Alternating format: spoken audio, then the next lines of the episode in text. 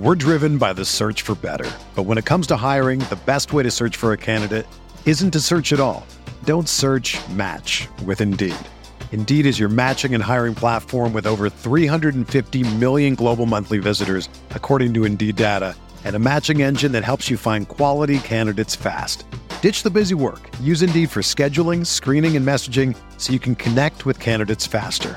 Leveraging over one hundred forty million qualifications and preferences every day, Indeed's matching engine is constantly learning from your preferences. So the more you use Indeed, the better it gets. Join more than three point five million businesses worldwide that use Indeed to hire great talent fast. And listeners of this show will get a seventy-five dollars sponsored job credit to get your jobs more visibility at Indeed.com slash Blue Wire.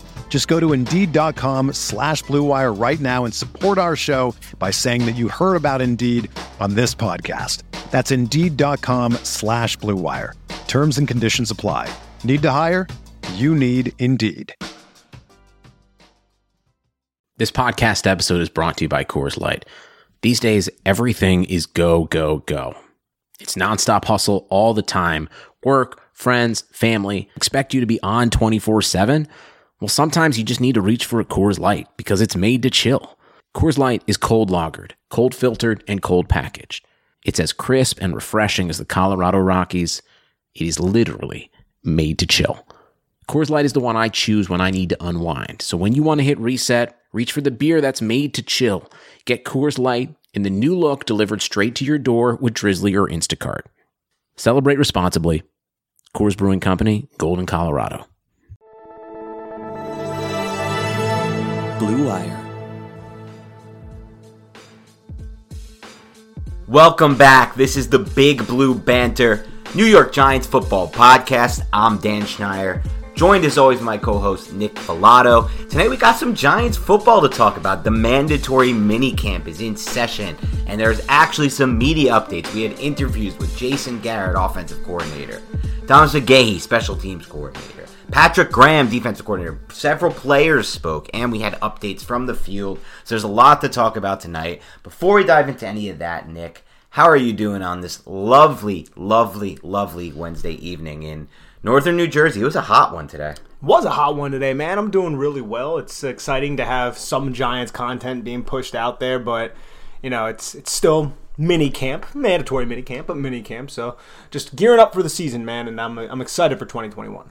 Me too, man. Me too. This team has given us a lot to be excited about. Obviously, there's the overarching and overhanging concerns that we're going to have until we see it on the field regarding Jason Garrett, regarding the offensive line, regarding Daniel Jones. And those obviously mean a lot, but everything else seems to be in place, and there's a lot of excitement to build on certain things. Like the defense can certainly get better this year. We'll talk about a lot of that with what Patrick Graham said and what some of the players have looked like out there, specifically Azeez Ojulari, who I think is going to acclimate himself really quickly. But before we do any of that, let's dive into some news and notes first. The preseason schedule for the Giants has been finalized. They'll open on August fourteenth with the Jets. They're going to play the Browns at one p.m., which is an odd time to play a preseason game. On August twenty-second, I believe that's a Sunday. Then they're going to play the Patriots to wrap it up on August twenty-ninth. Remember, only three preseason games this year because seventeen regular season games. But more interesting than that, they're going to finally bring back the joint practices. That's something that's very Belichickian. Patriots have been doing that for a while. Giants did it at one point when they did joint practices with the Lions a few years back, but they haven't done it recently. And this year, obviously last year they couldn't do it with COVID, though I think that's something that Joe Judge wants to do. And this year he'll do it again with joint practices with the Browns. Two joint practices with Odell Beckham Junior's Browns and then potentially joint practices of the Patriots. Those have been rumored. That's not confirmed. But the Browns' joint practices have been confirmed. So what do you make of that, Nick? I love it. I really do love it, to be honest, because that means Andrew Thomas and Matt Parrott get to face Jadeveon Clowney and Myles Garrett, and that just talented defense and that talented defensive line. And really, if we're going to be honest, the Browns have what would, would arguably a top five roster in the N F L. So I would love for the Giants to be able to practice with them. I don't know the extent of the practice. There's going to be, you know, limited hitting, if it's just going to be tap drills or whatever. But I am uh, I'm glad they get to uh, be, just get to see another team practice, kind of feed off them, and then get to compete against them as well. It'll be an excellent test for the Giants' offensive line and the Giants' defensive line in those joint practices against the Browns. As we'll touch on a little bit later, it's not it's not that we don't want to take anything away from what we see from the offensive line and the defensive line, specifically the edge group during this minicamp, but as Patrick Graham said, I'm not going to put too much weight, almost any weight, in the defensive line stuff until training camp. He says almost nothing matters until then. But during these joint practices, there will be hitting, there will be pads. And the Giants will have an opportunity to go against arguably a top five, maybe a top three offensive line in the N F L that the Browns have. Maybe top two. Honestly, that might be the best offensive line in the N F L, front to back and just from a depth standpoint. And given that, you know, they are so well acclimated to that zone blocking system and what they do. And on the other side of the ball, the defensive line, it's one of the best defensive lines now too, with all the talent they've added there. And obviously having the alpha dog there in Myles Garrett. So that'll be another really good test for this young, developing Giants offensive line. So I can't think of a better team to have joint practices against. And you get these wide receivers that are going to be able to go against Denzel Ward and then Greg Newsome. And you also got a Greedy Williams. Williams as well there as their third guy who's been injured a lot, the brother or the younger brother over Darius Williams, even though he was drafted two years prior to Rodarius. So I, I just think overall it's going to challenge a lot of our key position groups, and I hope that we can get some video from those practices somehow. Yeah, me too. And I think there will be a lot of video that comes from those practices, actually, both from the Giants and Browns Twitter accounts. Let's get to some updates from the mini camp on Wednesday, and then some maybe from Tuesday as well, a little wrap up there as well. Kadarius Toney, Giants' first-round rookie, had a really good day at practice today as far as what minicamp goes. Um, he's been doing a lot of punt return drills, which I think is interesting, but a little cold water on that. Thomas McGaughey says, although Toney is electric and can do some things they're not used to, he still has to get acclimated. He says he has to gain the trust of the teammates, and being a punt return in the N F L is a really big responsibility. So he's like, you saw his college tape, you know the ability, but again, being a punt returner, he said it twice. That's a huge job and a huge responsibility. So I do like to see him returning those punts. For me, the ultimate optimal goal for this Giants roster this year is to have Toney as the punt returner. I think they'll be able to squeeze out an extra five to ten yards on average per game, maybe more, just from having him there. When he has the ball in his hands, through sheer will and contact balance, he just generates a lot of yards. He doesn't go down on first contact. It's why I comped him to Alvin Kamara way back when I did his draft profile for C B S, all the way back in March or whenever that was.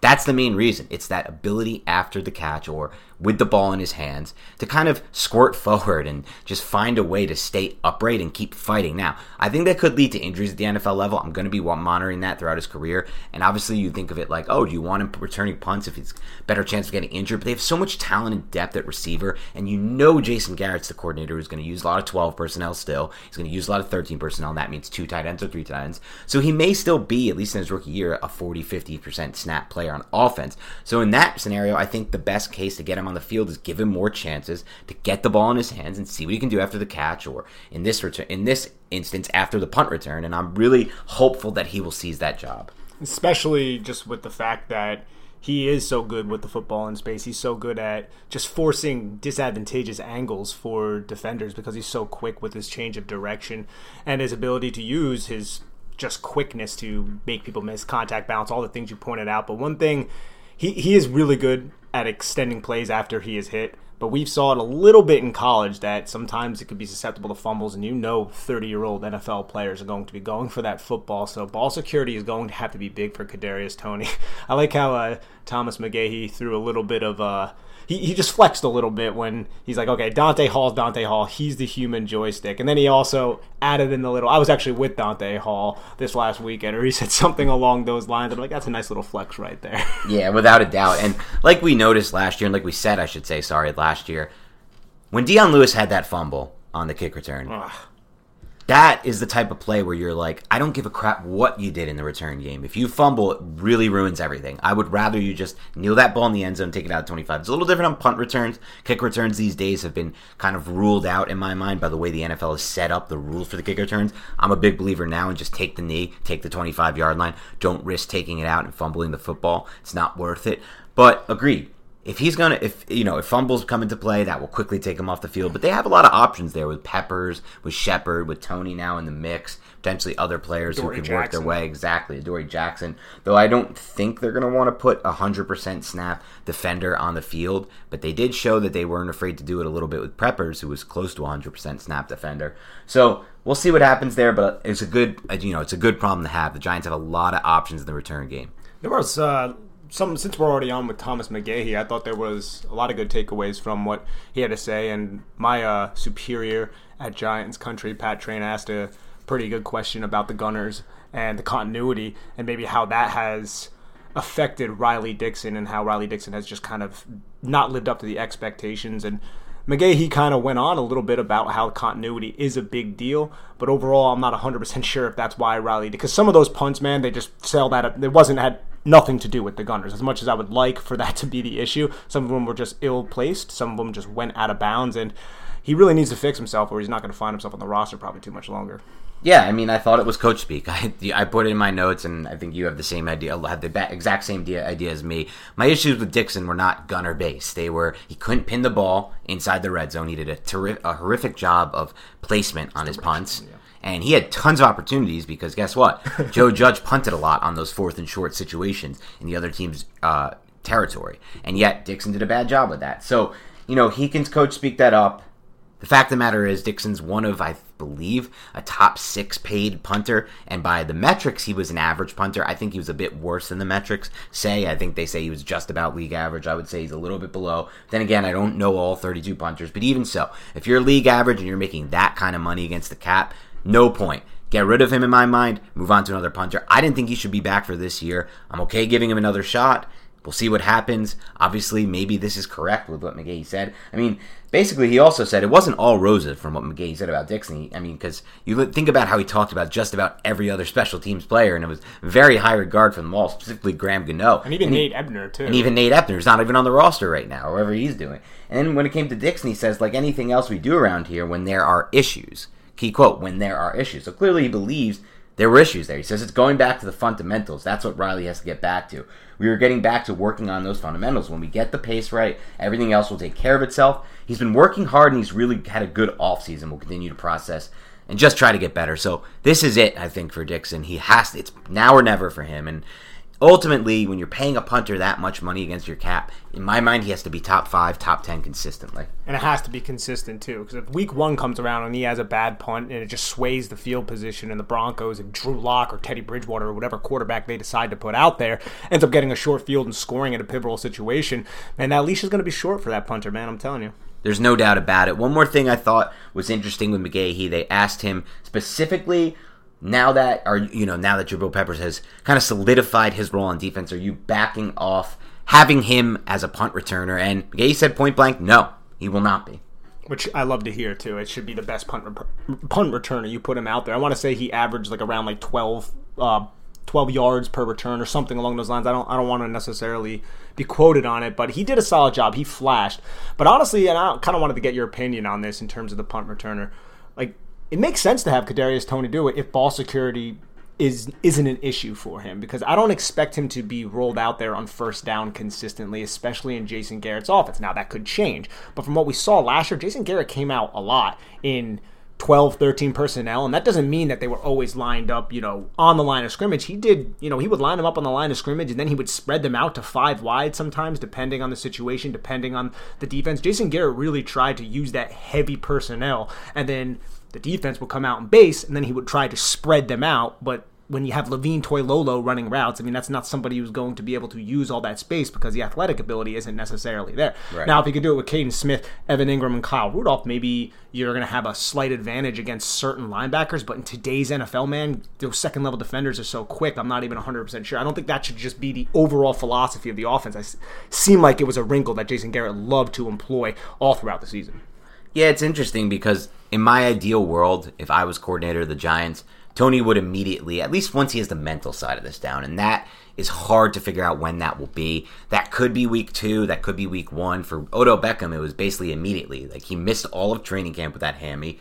He came back in week four or five, I believe, against the Falcons in his rookie season, and he was ready to go right away from a mental standpoint. That may be the case for Toney. It may not, but ideally, my offense would be limited from a twelve and thirteen personnel standpoint. I would not run it a lot. They don't have the personnel to run it in my mind. I don't think Rudolph is that great of a player. I don't think Engram is that great of a player. I do think Toney can be a great player, and I do think if you're constantly using him on the field from the slot in pre-snap motion, you bring him into the backfield, you bring him on jet sweep, you bring him on fake jet sweep, you send him on verts off of that. You find different ways to make the defense have to account for him in addition to Barkley and Golladay. Those are your three. In my mind, the perfect world is there's three guys the defense has to account for on every single snap. And then when you go to zone read, you now have three guys that aren't even related to the passing game because Jones can run too. So now you got Jones, Barkley, and Toney who could all have the ball in their hands. And you don't like that, you take it, you keep it as the quarterback, you throw it out on the quick hitter, the slant to Golladay. There's a lot of options based off of that. But ultimately, if he is kind of worked his way in slowly like this, and he is used as a punt returner, that's fine too. But I just don't see the ceiling with this Giants offense being a heavy early down twelve and thirteen personnel. I understand the idea that Garrett has. It should give you a theoretical advantage to come out and heavy and force the defense to play heavy. But N F L defenses these days aren't responding as much to the personnel they're seeing, especially when one of those twelve personnel, one of those two tight ends, quote unquote, is Evan Engram. You don't have to really respond to that the same way as if you have like Travis Kelce and George Kittle or Kyle Rudolph and George Kittle, some bigger tight ends, guys who can play traditional Y spots. So I don't think the defense is responding the same way. So you're better off getting more speed and more on the field to do a better job with spacing. Honestly, I'm only a couple games into reviewing the twenty twenty season, but just remembering everything I saw last year, I don't even know if it's a hot take to say Evan Engram was a better blocker than Levine Toilolo. And that's like, that is a sad reality, the fact that they were comparable, because we signed Levine Toilolo with the expectation that he was going to be somebody who could at least block and hold up the point of attack against someone comparable in size. And he really, like, I, I'm telling you, man, I watch a lot of Giants film and I saw a lot of eighty-five on the ground in so many different situations to the point where it was really frustrating. So I don't want to see him on the offense for the large uh, portion of snaps that he seemed to play in twenty twenty. Yeah, I mean, you're spot on. Levine Toilolo has no, at this point, with what they've added in Toney, Golladay, Barkley back in the mix, but that you can throw him out, and Kyle Rudolph. Just those three alone, and what they added in just those three alone, there's no room for somebody like Levine Toilolo on the field at Absolutely. all on offense. Absolutely. I don't think, I think we were going over last night on the locker room percentages of people making the roster. If you look at the way that contract is structured, it's not a guarantee he's going to make the roster. I'm putting his percentage at ten to twenty percent because I don't really see a point to him. He doesn't block well. He literally just looks the part, isn't the part. He's a lot like Engram in that sense, but from a different standpoint, his is supposed to be the big blocking guy, and he's not that. And ultimately, you just don't need that on the field. It doesn't give you enough of an advantage. I get it. I see the appeal to it. But if you're not, if you want to be a power running team, if, you want, if you're the Titans, maybe with Derrick Henry, just like for the Giants where they're at right now, having him on the field for any snaps, or even honestly having, at times it's going to be like having the combination of Rudolph and Engram, or Kaden Smith and Engram, or Kaden Smith and Rudolph. It's just not worth taking a Slayton, Shepard, or Toney off the field in my mind. And that's what the cost is. That's what you're taking off when you're doing something like that. Yeah, and the Giants also have young tight end like Rice and John, who was an undrafted kid out of uh, Canada. I think he went to Simon Fraser last year, who they seem to like. And I've heard practice reports from Ed Valentine and Pat Traina about how they're working with him, and he looks solid. But I, you don't know what to, to get from that. But if he can show the positive development that they want, I would imagine with the lack of blocking that Toilolo was able to do last year, why not give that kid a shot? Put him out there. He's going to be more of an impact player as a receiver, but I can't speak to what he's doing as a blocker. But, Dan, I wanted to circle back to, just because we were talking about a little bit of offensive philosophy before, why don't we see more R P O? I mean, we saw it last year a little bit, but now with a full offseason, that's something that I really would love to see in this offense. Just put defenders into conflict, read the defender, whether that be the linebacker, the overhang, whatever, and then if he comes down, you can throw that slant. If he stays put, you hand the football off, pick up a couple yards. Just put the put the stress on the defense. It's something we saw a little bit last year with Jason Garrett, but not enough in my opinion. No, it's one hundred percent spot on. I mean, just for those who don't know, R P O, when Nick says that, he means run-pass option. And this is something that really with, you know, you can work it off in conjunction with the zone read game. You can use it in a lot of different ways, like Nick said, to get a free release, get a free release on the slants. And in a lot of ways, you can kind of force that overhang defender, like Nick said, which has become a part of every defense at this point. Almost all defenses are using that Jubil Peppers type overhang defender. That's not the only guy the Giants use in that role, but those type of hybrid type players. And you force them to either come down and try to stop Jones or Barkley with as a runner, or drop back and try to stop Golladay on that slant, or whoever that may be running that type of route.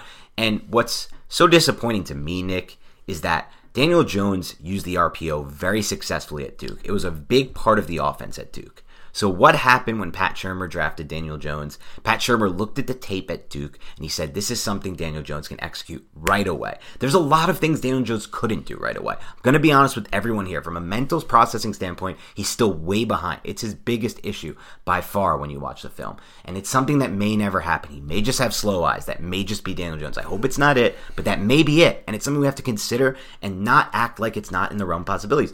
But what a good coach did, Pat Shurmur, a good coordinator, I should say, because that's he's not a great coach, head coach, but a good coordinator. He said, let's do the things Jones does well. So R P O was a big part of that twenty nineteen offense. What did Garrett do? He rarely used it. And that's a big indictment in my mind on a coach. If you're a, an offensive mind and you and you don't try to work with the things that your quarterback does well, you instead try to make him better at things that you think are more optimal. So maybe he doesn't feel like running R P O a lot. It's more optimal for his specific offense.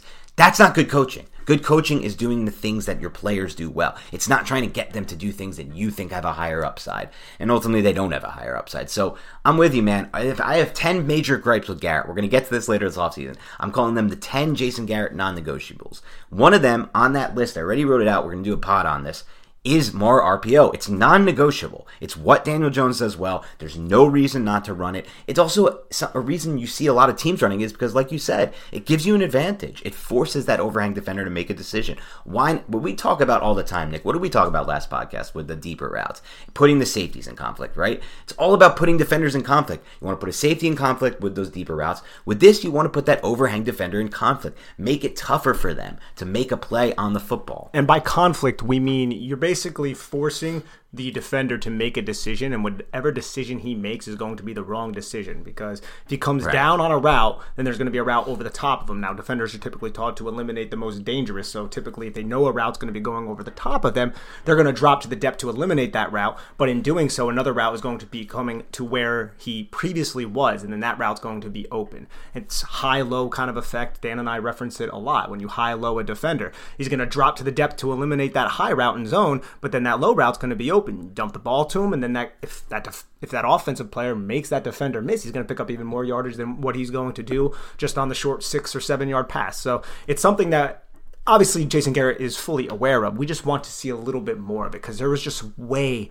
way too many routes of offensive players on the Giants running about ten yards that could be angled, it could be just straight vertical, and then just stopping, turning around, and then their momentum is completely stopped and their hands are up facing Daniel Jones. And once you catch that football, you have to build your momentum up and then try to make play- defenders miss who are flying downhill with momentum on you attempting to tackle you. It's just not a great way to maximize yards after the catch. Yeah, without a doubt. And generally speaking, routes that break back toward the quarterback sound like a broken record are just yeah. not a great way to maximize yak. But let's talk about some other updates. By all accounts, Kadarius Toney had a really good practice. Specifically, he had a really good one-on-one route by the sideline where he beat James Bradbury. And this was interesting because he didn't really get many reps with that first-team offense. He's still mostly working with Mike Glennon and the second-team offense, but that was a good sign to see. I think the even bigger takeaway here, though, is what we're seeing so far from Daniel Jones and new addition Kenny Golladay. Because like we just talked about with the R P O game, Golladay will be a huge part. If they're going to run zone read, Galladay's going to be, for in a lot of ways in this Jason Garrett offense, which we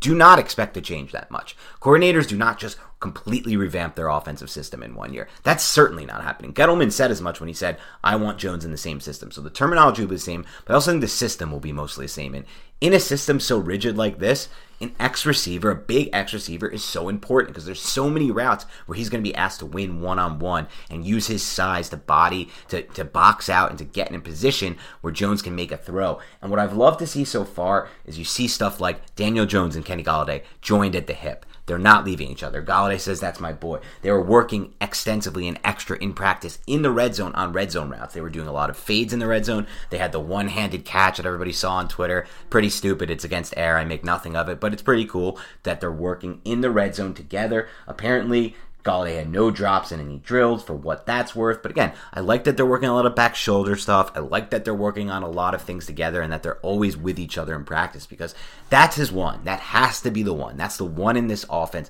as far as the passing game goes. I like Tony's upside. Slayton, obviously, we still have a lot of, you know, hype and hope for, but ultimately, that's the number one receiver. This is the number one option in the passing game in this offense. And obviously Ingram as well. But so I'm, I, I definitely like to see that. Yeah, they uh, they have a bromance. They they seem to have a bromance, which is something that you love to see. Both of them speak very, very highly of each other. They both met up several times throughout the offseason to throw the football, establish that timing and that rhythm and that rapport, and hopefully that ends up paying off in Sunday. But it's definitely cool to see, and it definitely seems like they're getting along just fine right now. Yeah, without a doubt. A couple other notes. Daniel Jones called Kadarius Toney twitchy and explosive. explosive yeah. Good quotes, but I don't think that's breaking any news to anybody here. Saquon Barkley said he's taking his rehab on a long-term basis and has set no timetable. Again, nothing crazy there, nothing groundbreaking, but I think that the long-term comment definitely says something. I think what it says is that he's not going to rush this back. He's thinking about his future, and he gets it. I mean, listen, that's what we expect. He tore his A C L and had multiple other injuries. I believe his M C L and maybe the P C L. I don't know for a fact, something I should know, but it was a little bit more than just an A C L. So I think we probably won't see Barkley, honestly. I, I'm thinking week one is still in play, but I think the preseason, I would say, has got to be out of the out of the picture. Yeah, you can't rush him back, and that just means more work for Devontae Booker, who's going to make this roster, and then whichever one of those third backs makes it, whether that be Gary Brightwell, Corey Clement, or Ryquell Armstead. Yeah, without a doubt. One more quote I found interesting when it came to Toney. It was actually from Thomas McGaughey, the special teams coordinator, which was surprising. He said he's electric with the ball in his hands. That's why you drafted him in the first round. To me, you get a guy who can play in the slot, but he can also play on the outside and give you return flex. I think ultimately the Giants may see a route, a path where they believe Toney can become an outside receiver. It's not impossible. Steve Smith, obviously the former Carolina Panthers Steve Smith I'm talking about, found a career as an outside receiver at five foot nine. Antonio Brown's not too much bigger than Kadarius Toney either. Right now, you can go back and look, and obviously Matt Harmon of uh, um, sorry, Matt Harmon of Yahoo Sports and Reception Perception has done a good job of showing that. As far as what we've seen so so far out of Toney, he's really bad against press so far. But, you know, he was in the first percentile, I believe, according to his game charting. But that can improve. That can change. He's still coming into his own as a receiver. He has not had much experience there. So I think it's interesting that Giants see long-term future potentially as an outside receiver. Yeah, I would like to also just not have him be like, oh, you're specifically a slot guy. He can move around. I mean, I think Sterling Shepard, he proved that he could do outside work, although I believe that he's best utilized on the inside. But I, I think a lot of these receivers can be mix and match. You don't always have to have Kenny Golladay on the outside if you want to play big slot, if you have a mismatch that you like, and you can start him out out there, and then you can motion him into the inside, get him matched up against a smaller defender or something. Right. That's something that the Giants could end up doing. It doesn't always have to be this guy's on the outside, this guy's always on the inside, mm-hmm. and I believe they could all execute those roles solidly. But Kadarius Toney is somebody that you may not want to be on the line of scrimmage outside all the time. Maybe if you could bring him off the line of scrimmage as a Z, that's a role that he could execute. And you brought up a great point there, Nick, and it's something I don't think that we saw enough of from Jason Garrett last year. Darius Slayton comes out, has an unbelievable rookie season with Daniel Jones, built the rapport, looked great. And then he comes out last year and he struggles a bit. And Garrett never made a concerted effort to give him opportunities in the slot. Very few opportunities he had in the slot. And we talked about that week after week on the All twenty-twos. I remember us discussing it, and yet we didn't see it. That's something that he needs to do a much better job of as a coach. Not putting guys in certain spots. Not saying, you're our X, you're our Z, you're our slot guy. He needs to have a different mindset here and needs to find ways. That's something that a lot of great coaches have done. Allen Robinson has found a lot of success in his recent years in his career by being in the slot. We're driven by the search for better. But when it comes to hiring, the best way to search for a candidate isn't to search at all. Don't search, match with Indeed. Indeed is your matching and hiring platform with over three hundred fifty million global monthly visitors, according to Indeed data, and a matching engine that helps you find quality candidates fast. Ditch the busy work. Use Indeed for scheduling, screening, and messaging so you can connect with candidates faster. Leveraging over one hundred forty million qualifications and preferences every day, Indeed's matching engine is constantly learning from your preferences, so the more you use Indeed, the better it gets. Join more than three point five million businesses worldwide that use Indeed to hire great talent fast. And listeners of this show will get a seventy-five dollars sponsored job credit to get your jobs more visibility at Indeed.com slash Blue Wire. Just go to Indeed.com slash Blue Wire right now and support our show by saying that you heard about Indeed on this podcast. That's Indeed.com slash Blue Wire. Terms and conditions apply. Need to hire? You need Indeed. being a massive mismatch in the slot. Keenan Allen is another player who started on the outside, started to move a little bit more toward the middle of his career and end of his career in the slot because he's a mismatch there as well. Get your best players in the slot often because those are the easiest routes. You have a two-way go as the receiver, and that's something Garrett, I think, should do a better job of. Yeah, go, the presence of Golden Tate was just an issue, I feel like, for the Giants last year in terms of all, and the injuries. And personnel yeah. was a part of it, I get yeah, it, but yeah. there were times he could have put Slayton in the slot. Yes. All right, let's talk about the interviews now from the coordinators. Jason Garrett, we obviously the special teams coordinator. Let's get to Garrett and Graham, but before we do that, let's take a quick break to hear a word from our sponsors.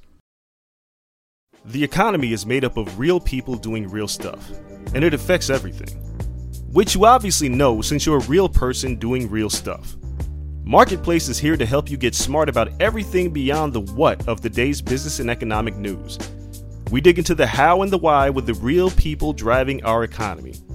From big tech and interest rates to small businesses and what's happening at the Fed, Marketplace breaks it all down so you don't have to. Listen to Marketplace wherever you get your podcasts. All right, Jason Garrett interview. Not much was said. There are only five total questions asked of him, and one was, is it important for Daniel Jones to take a step of improvement this year? Which is honestly just a throwout question. It didn't even need to be asked. I don't think you can learn anything from that question.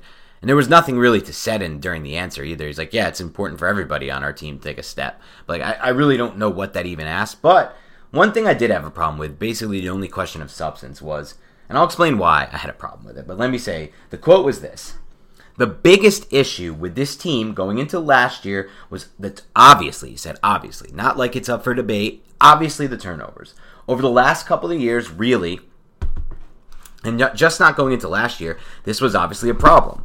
You're not going to win games when you're down thirty-one thirty-two on turnovers, and the turnover ratio in the early part of the year, we didn't do a very good job of that. We continued that trend, but if you look at us in the latter part of the year, we did a better job taking care of the football and winning the turnover ratio, and that gave us a chance to win games down the stretch. That was a positive thing for the team. Here's why I have an issue with this, Nick. I'll start by saying what I think are the two obvious, because he calls it obviously the most important issue for him on the offense. Remember, the thirty-first ranked offense by all metrics, and only thirty-one because Adam Gase was coaching in the N F L, and he, he led the thirty-second ranked defense. Without Adam Gase, this would have been the worst offense in football. Despite having Darius Slayton coming off a great rookie year, despite having Sterling Shepard, despite having, and there wasn't too much else, but Daniel Jones, supposed to be a great player. So let's say despite having Daniel Jones and Evan Engram, who for some part can be used better, maybe. And I'm not going to get too deep into Engram because I know you're not a huge Engram No, no, fan. no. I was actually just talking to somebody on Twitter, and I said there there are things Evan Engram can do. There definitely are. He just hasn't been used probably to his fullest potential, and he's been miscast a little bit. So I do believe he's a useful player, and I think in the right offense he would be a solid contributor, but he's just not this Y-stick option no. guy at all. That's much more of a Kyle Rudolph role. And I'm with you. I don't think he's that good of a football player, to be honest. No, he doesn't no, do yeah, a yeah. lot of things you need to do to be good at football, like mainly catching the ball naturally with your hands. Like that's which a is a big part component. Of playing tight end. And making ninety-degree cuts, which is also a big part of playing any role in mm. the passing game. But anyway, my idea of what the biggest issue were, and I'll call them quote-unquote Jason Garrett style, obviously quote-unquote, were one, red zone offense, turning red zone possessions into touchdowns, not field goals, and two chunk yardage plays. But when your mindset is that the biggest issue is turnovers and we have to do everything in our power to eliminate turnovers, how are you going to have... The, this is the problem. I'm not so sure, Nick, that these two things work hand in hand together. If you're, like I said, if your mindset is avoiding turnovers at all cost, can you really generate chunk yardage plays? I'm not so sure. When that's your mindset, it makes it a lot harder and more difficult to generate those chunk yardage plays because in order to avoid turnovers, you don't want your quarterback sitting in the pocket, so you run those four curls to the sticks and you run all those stick routes because you don't want to get turnovers. And how do you, he's like, we need more explosive plays. That's what he said after that. Credit to you, guys. You said that. You need more expensive plays. But how? How are you going to get explosive plays if you're trying to avoid turnovers at all costs? He touched nothing on the red zone offense, which has been a disaster for them, settling for way too many field goals. They need to figure out better play calling down there. Jones needs to be way more efficient in the red zone. That, to me, is where Jones is at his absolute worst. And nothing on that, nothing on the chunk yardage plays. So, to me, it's just like he wasn't pressed at all here. He just said, cut down on the turnovers. That's number one. And I, I just don't buy it. And that's obvious. Anybody who remotely knows a little bit of football knows the Giants had to cut down on turnovers going from twenty nineteen to twenty twenty because Daniel Jones was an absolute turnover machine. So it, I wish there was a little bit more substance there from that Jason Garrett interview, as you alluded to. I don't know how much he would have gave away. It seemed like a lot of just, you know, coach speak type of things, which is unfortunate because what's the main thing we've all been talking about on Giants Twitter? Everybody who loves the Giants talks about the Giants, follows the Giants. The main issue we've had is this offense, and Jason Garrett has been a big part of that, a big issue with that. And yes, he has some excuses, but so does the entire N F L with the twenty twenty offseason, the truncated offseason. And yeah, the Giants had a young offensive line, and Andrew Thomas struggled and all of this, but you know what? At the end of the day, you were the thirty-first ranked offense. It was only one offense worse than your offense, and they have to figure this out now. You have all of these weapons, and you can't just keep running those spot and curl routes and those spacing concepts all the time. You need to be more creative. Yeah, without a doubt. And that's it for the Garrett interview. There was nothing else of substance. And you could say that, listen, we get it. It's the offseason. They don't want to give anything away. But I'm looking at my list and our notes, and there's multiple quotes I want to talk about with Patrick Graham. Patrick Graham said a lot of interesting things, so I don't know if that's necessarily the case. No, I don't think Jason Garrett was going to give anything away. That could I'm be saying. True. I mean, he's yeah. been a head coach for so long. He's trained on how to talk to the yeah. media, but press him a little bit, man. Press him. Make him talk about how they're going to get explosive plays. Ask him about the red zone offense. Ask him about the lack of pre-snap motion. There's so many things you could have at least pressed him on. Maybe he says nothing. You know, maybe he just beats around the bush, but at least make him see what his reaction is to that. See if it's at least, you know, he has a face on like, I understand that. I've recognized that. I've gone back on the film. I've seen that's an issue, and I need to improve that. Because there's just little things you can grasp just from their looking at them. Speaking of uh, reactions of Jason Garrett, somebody zoomed in on him. I don't know if you saw this on Twitter. Somebody zoomed in on his face when someone brought up Freddie, the presence of Freddie Kitchens, and he, he let a little subtle gulp there. There's a little, uh, little subtle gulp. Of, swallowed his throat a little bit. I don't know. A lot of people were on Giants Twitter were uh, poking fun at it, and I thought it was actually kind of comical. That's funny. I did not see that video. I'll have to check that out. I don't want to really poke fun at Garrett. Like, I don't. I have nothing against Garrett. Well, neither do I. Like, someone just said to me on Twitter today, I know this Get, get up on Garrett thing has become your shtick. I'm like, this is not my shtick. Like, I've tweeted about it a lot recently in the last few days, just specific points. It's not a shtick, guys. It's something that need the Giants right now. Last year had one of the worst offense in the N F L, and it wasn't just because of all the issues on the field from the personnel standpoint. A lot of it had to do with coaching, and there's a lot of easy ways to see it when you watch the film, and that's all we're basing this on. It's no shtick. It's literally that. Guess what? When you're watching the film, you see a lot of things that you don't want to see, you don't want to have to admit, but when you're watching offenses across the N F L and you see so many teams like the Chiefs take so much advantage of spacing, you see teams like the Bills and Brian Dable, who does a great job. Dable came out yesterday and they're like, don't you need to get more balanced on offense and run the ball more? He said, hell no, I don't need to. We need to run the ball more efficiently, but we don't need to run the ball more often. And he's damn right, because the Bills average more than double yardage on their pass plays and their run plays. They had a game plan last year where they came out and threw the ball twenty-six straight times, and they put up like twenty-something points in that in those twenty-six plays. Like, passing the ball is how you win in the N F L. There's no doubt about it. You can run the ball efficiently at times. You don't. You want to find some semblance of, semblance of balance to some extent. But there's different ways to get that balance with quick hitters in the passing game, with the screen game, something I would have wished they asked Jason Garrett about. How come you weren't able to get the screen game going at all in any regard last year? Is that something you want to focus on improving in twenty twenty-one? Little things like that. But let's talk. Dude, that wasn't even a lack of trying, I don't think. Like, he ran screens, and he incorporated some like more creative screens, like to the tight ends, and right. It just seemed like the execution was always really poor, or was always just sifted out by the defense, and I'm not one hundred percent certain as to why.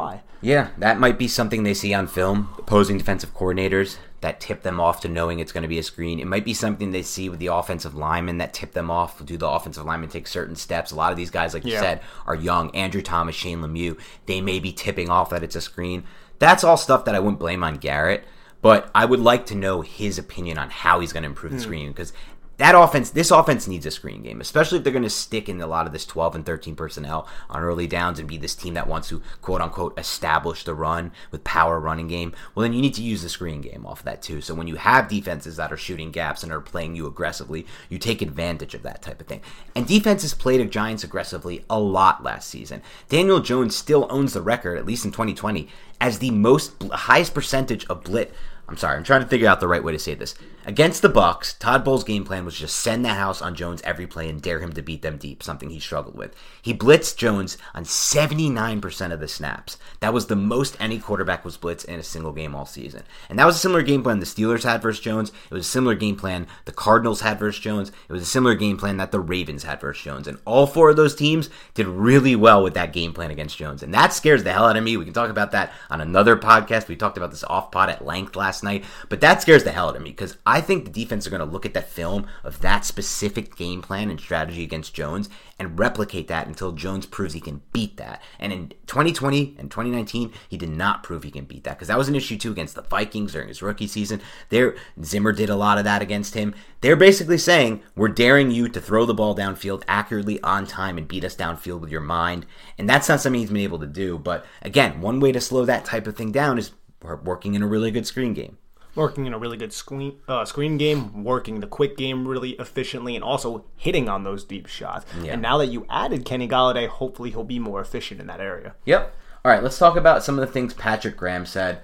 I thought something that was really interesting that Graham said was that he's not really going to talk too much or put too much weight in the edge competition yet. He said, right now, a big part of the edge evaluation comes in training camp. Because like we said, because like when you when you say edge rush, this guy has to set the edge in the run game and have to pe- play blocks, and we give that evaluation part during training camp. So we had a whole long thing about how really, until training camp, when the hitting and the pads come on, don't make too much of this edge stuff. But I'll get your take on that. But I also thought it was interesting about what he said about Azeez Ojulari, one of the edges, because he says he thinks he might have a leg up because he says, what I've seen here is a rookie, all right, he's trying to learn the system, but he has some familiarity with it because of some of the verbiage that we run is similar to what they did at Georgia and the system that he has been in. Luckily, we have the coaches, too, that have coached him specifically before.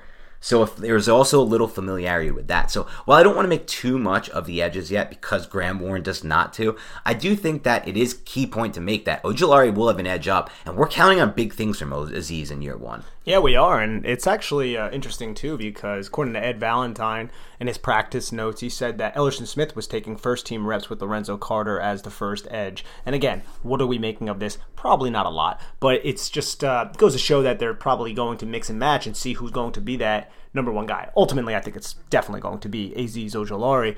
And uh, one thing that he, I don't want to say criticized Azeez Ojulari on, but just brought up was he has to focus on keeping that pad level down because in college he didn't necessarily have to do that. Now, we watched a lot of film on Azeez Ojulari, and I feel like his pad level wasn't too much of an issue, but I think we saw some of uh, the, the, the drills where they, they put like a... Uh, basically like a rectangle up, and it forces your pad level down and exploding up. So that's something that Patrick Graham is, I guess, supposedly really trying to focus on Azeez Ojulari to keep that pad level down.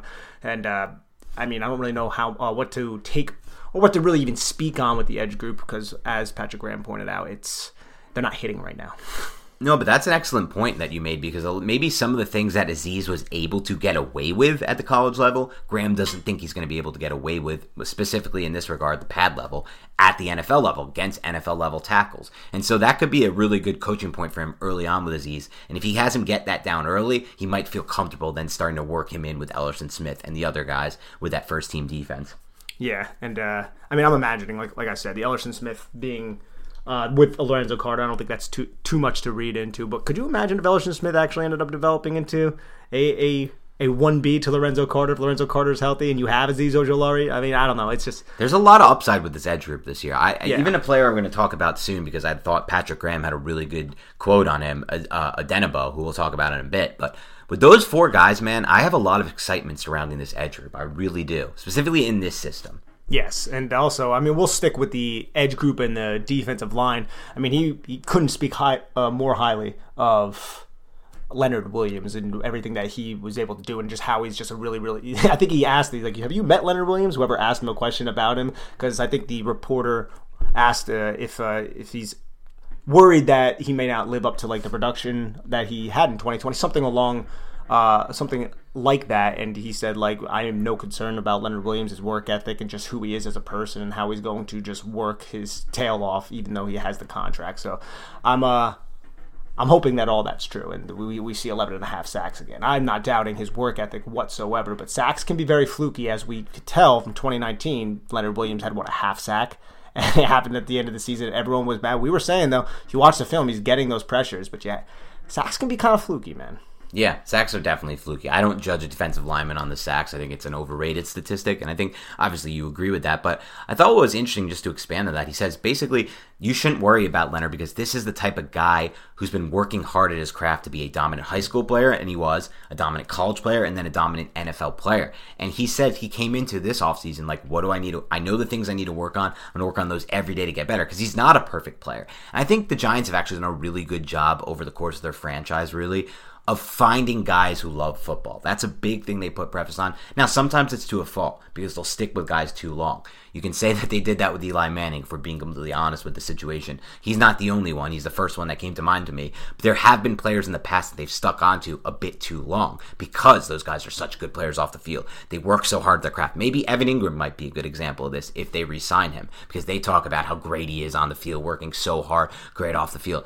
But it is important in situations like this when you pay someone because you know you're not getting a Janoris Jenkins. Yeah, they signed Janoris Jenkins. Maybe that was a whiff from the uh, you know off-field standpoint, from the personality standpoint. Though he did do him a service in that twenty sixteen season. He was, was locked good. down, yeah. locked down player. But obviously things went off the rail with him in a lot of regards. Eli Apple was a miscast evaluation from that standpoint. DeAndre Baker as well. But having said that, with someone like Leonard Williams, when you have a guy who you just paid that amount of money, I mean, they're paying him twenty plus million a season for a non-edge. It's insane money. But it's good to know that he's still really young, still knows that there's a part of his game he needs to work on to improve, and knows that and, and has dedicated himself to improving that. Yes, like I can't speak high enough of the veterans that are on that defense. And Logan Ryan, I think it was two days ago, he ended up talking to the media, and man, what a just a great individual, man. Looks like a true leader. He talked about how he's taken everything he's learned from guys like Darrelle Revis and players that kind of took him under his wing when he was with the Patriots. And uh, I'm uh, I can't I can't say enough good words about Logan Ryan, to be honest. I'm really really glad he's a New York Giant for the next couple seasons. Yeah, and there's been a lot of talk about the safety depth that they have. We'll get to that in a bit. But let's get to the best question of the day, by far. The best asked question, by far. It was from Pat Leonard, who obviously in the past has had a bit of a reputation as a clickbaity guy, but I thought did an excellent job on this one. He said, he asked Patrick Graham the question that literally every inside Giants fan, every fan who's been listening to our podcast, or any fan who's consuming Giants at this level, is wondering. Have they made all these personnel moves, Adoree Jackson, Aaron Robinson, with the idea in mind that they're going to play a lot of man-to-man coverage this year? Because in his past, Patrick Graham was a big man coverage guy with the Dolphins. Last year, he came open. He, I mean, came in, opened the season against the Steelers, ran man and said, oh my God, I can't run man. Tried it one more time against Chicago and said, oh my God, I can't run man. I don't have the personnel for this. And so he switched to a lot of zone. And Graham's response on this was right along the lines of what we said. So why don't you read the exact quote, because I think it's a really good quote start to finish. I know we didn't play a ton of man last year, but we picked spots to play man. Again, like those guys last year, they did a good job what we asked them to do. Like we mixed up more zone and then we had man in the past. But again, I don't know what the recipe is going to be for this year yet. But I don't want to be. I'm not saying you were... But I don't want to be disrespectful to the guys that were here last year that aren't here now. I mean, Adoree brings another element. Aaron Robinson, Darnay, they bring another element to it. Will we probably be in more man? Possibly. But it's always good to have that problem, which I also love, speaking as Nick.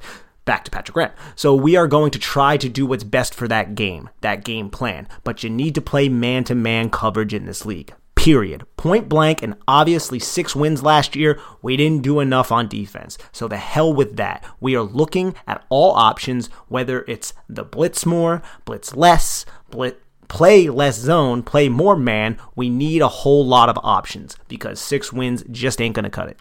Yeah, and I really thought the key there was you need to play man-to-man coverage in this league, period, point blank.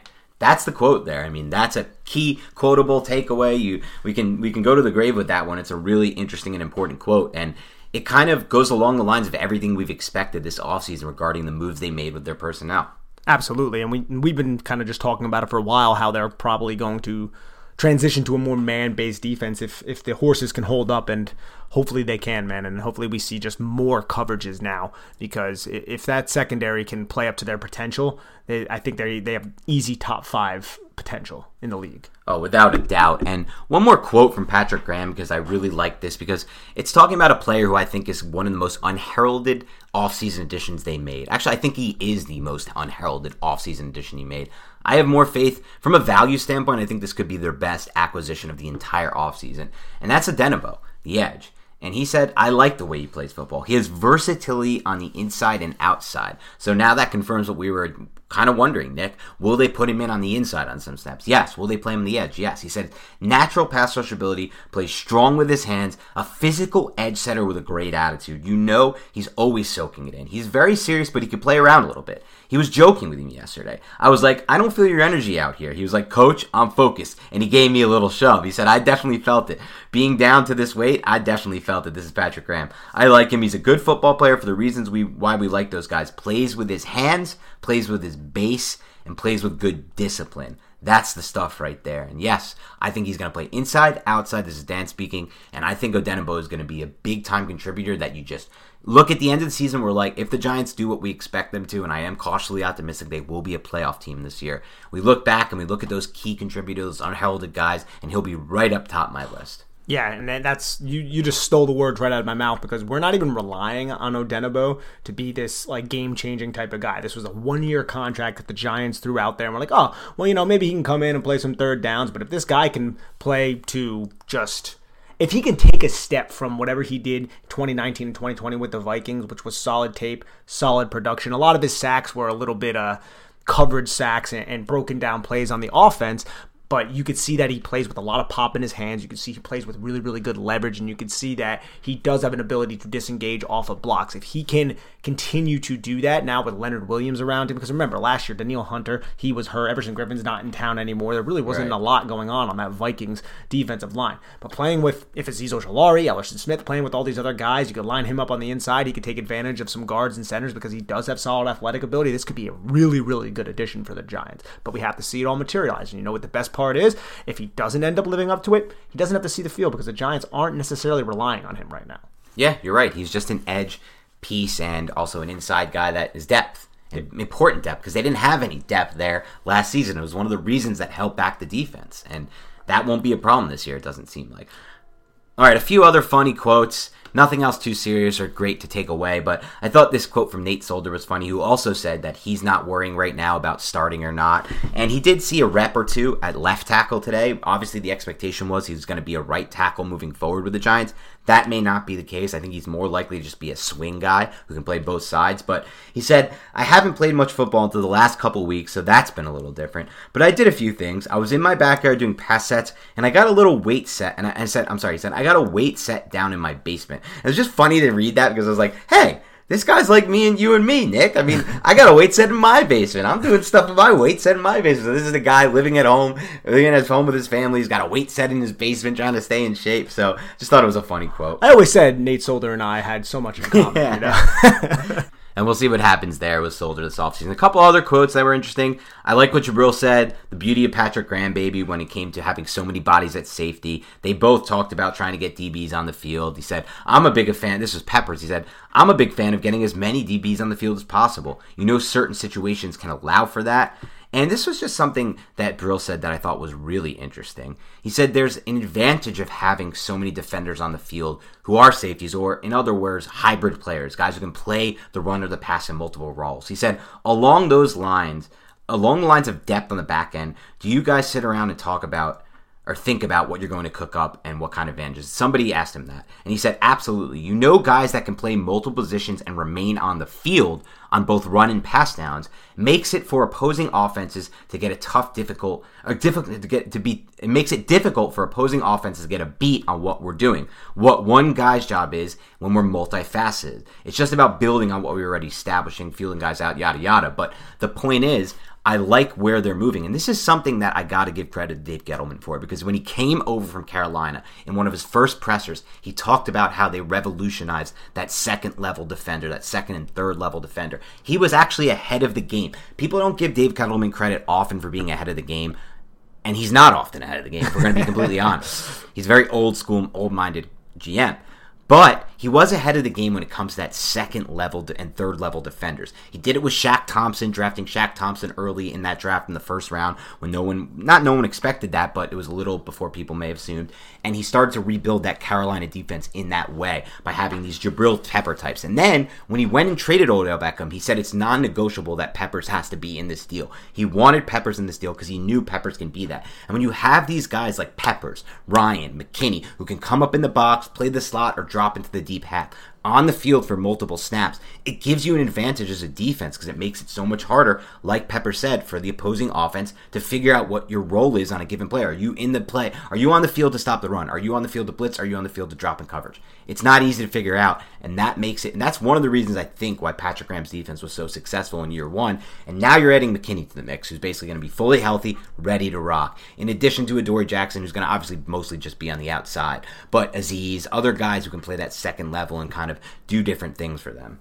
It's funny too, because another a defensive coordinator that I feel like did a similar thing was James Betcher, to be honest, right? With Dayon Buchanan and Tyrann Mathieu and a lot of those other uh, second level defenders who were like two fifteen, two twenty pounds, but they could drop to a, a deep half and a cover two split safety type of look, and then also come down in the box and punch you in the mouth. And I think that's why Gettleman was in on getting Betcher on the Giants. I think he saw the upside of, here's a guy who's going along lines of where I think this, where the defenses are moving in the N F L with these multiple second levels. Now, Betcher's issue was that didn't ever seem like the players really loved him or believed in him. He overcomplicated the hell out of those coverages, and those were two things that can never come back from. But this is not a guy in Patrick Graham who does either of those things. The players obviously and absolutely love him, and it's the opposite. It's like, he simplified it, but in a very complicated way for opposing offenses, if that makes any sense. Oh, absolutely, dude. And it just, it got the blood flowing, I'm not going to lie. Yes. When he was singing the praises about the New York Giants organization, like, hey, this is my dream job right here. You know, the Jets, that's fine, they offered me, but, but this is my dream job. Right. Defensive coordinator for the New York football Giants. And every Giants fan was like, that's my guy right there. And we'll end it on this, because it's a funny one. Apparently, Jubil Peppers wanted to get his number five jersey back, but Graham Gano's asking price was just too damn high. I wonder what too damn high is, Dan. What is too damn high? Like, like how unreasonable? Because I don't know, because these guys are really... I'd say over one hundred K. Yeah. I would guess he asked for over one hundred K. That's crazy. And Jubil hasn't been paid yet. He's still on his rookie deal. Mm-hmm. Graham Gano's making more money a year. This is the un, This is the un, unjust question. Unjust asking price, I would. Without knowing it, I'm going to say, Graham, it's a little unjust for you to be on that big second, third contract, whatever it may be, with all the millions you've banked, and you're a kicker. And you're That's that's the biggest part for me. It's like, you're a kicker. But I, I like Graham Gano. No, I love Graham Gano. He's an unreal yeah. kicker. They have like yes. legit a top five kicker in the N F L right now. Which top, is top five, top ten. Which is awesome, but you are a kicker. But yeah. at the same time, like I'm not really big on like like I'm not huge about the cra like I'm fine with it, but I'm not like, oh, he needs to be number five, you know. I'm not really necessarily like I think it would be cool though, you know. But yeah. if if he doesn't want to fork up the, the dough, then you know he's not gonna get it. Without a doubt. All right, we'll wrap it up there. Thanks again for tuning in to all the listeners. If you want to do us a favor and help support the show, please, please, please head over to iTunes. Leave us a rating and review on iTunes. Make sure you subscribe to our podcast on iTunes. Make sure you download every show. And if you leave a review, you can leave a review with a question in it, and we will answer that question. There's been no questions lately. The last one was on May twentieth, so there's not much to say. Somehow we went from six hundred to five hundred ninety-nine ratings, which I'm not sure how. Because uh, we did talk about being at six hundred, so whatever that means, leave us some ratings. We want to go back over that six hundred mark. Also, head over to YouTube, type in Big Blue Banter, subscribe there. Head over to Instagram, type in N Y Big Blue Banter, subscribe there. That will only take a couple seconds of your time. Good thing to have on your feed. Otherwise, have a great rest of your week, and we will talk to you soon.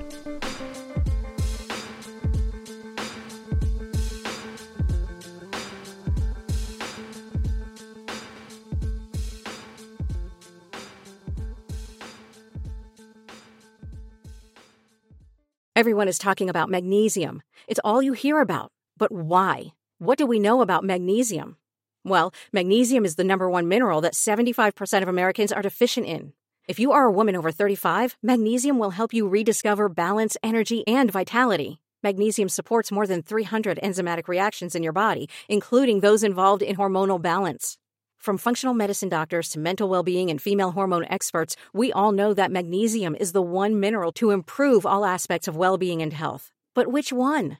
Magnesium Breakthrough from Bioptimizers. the trusted choice recommended by leading experts, with seven best-absorbed forms of magnesium to ensure your body receives the support it needs for overall well-being. Go to bioptimizers.com slash balance today and use code balance ten for ten percent off. Support your journey to wellness at B-I-O-P-T-I-M-I-Z-E-R-S dot com forward slash balance. Magnesium Breakthrough from Bioptimizers, your foundation to optimal health and vitality.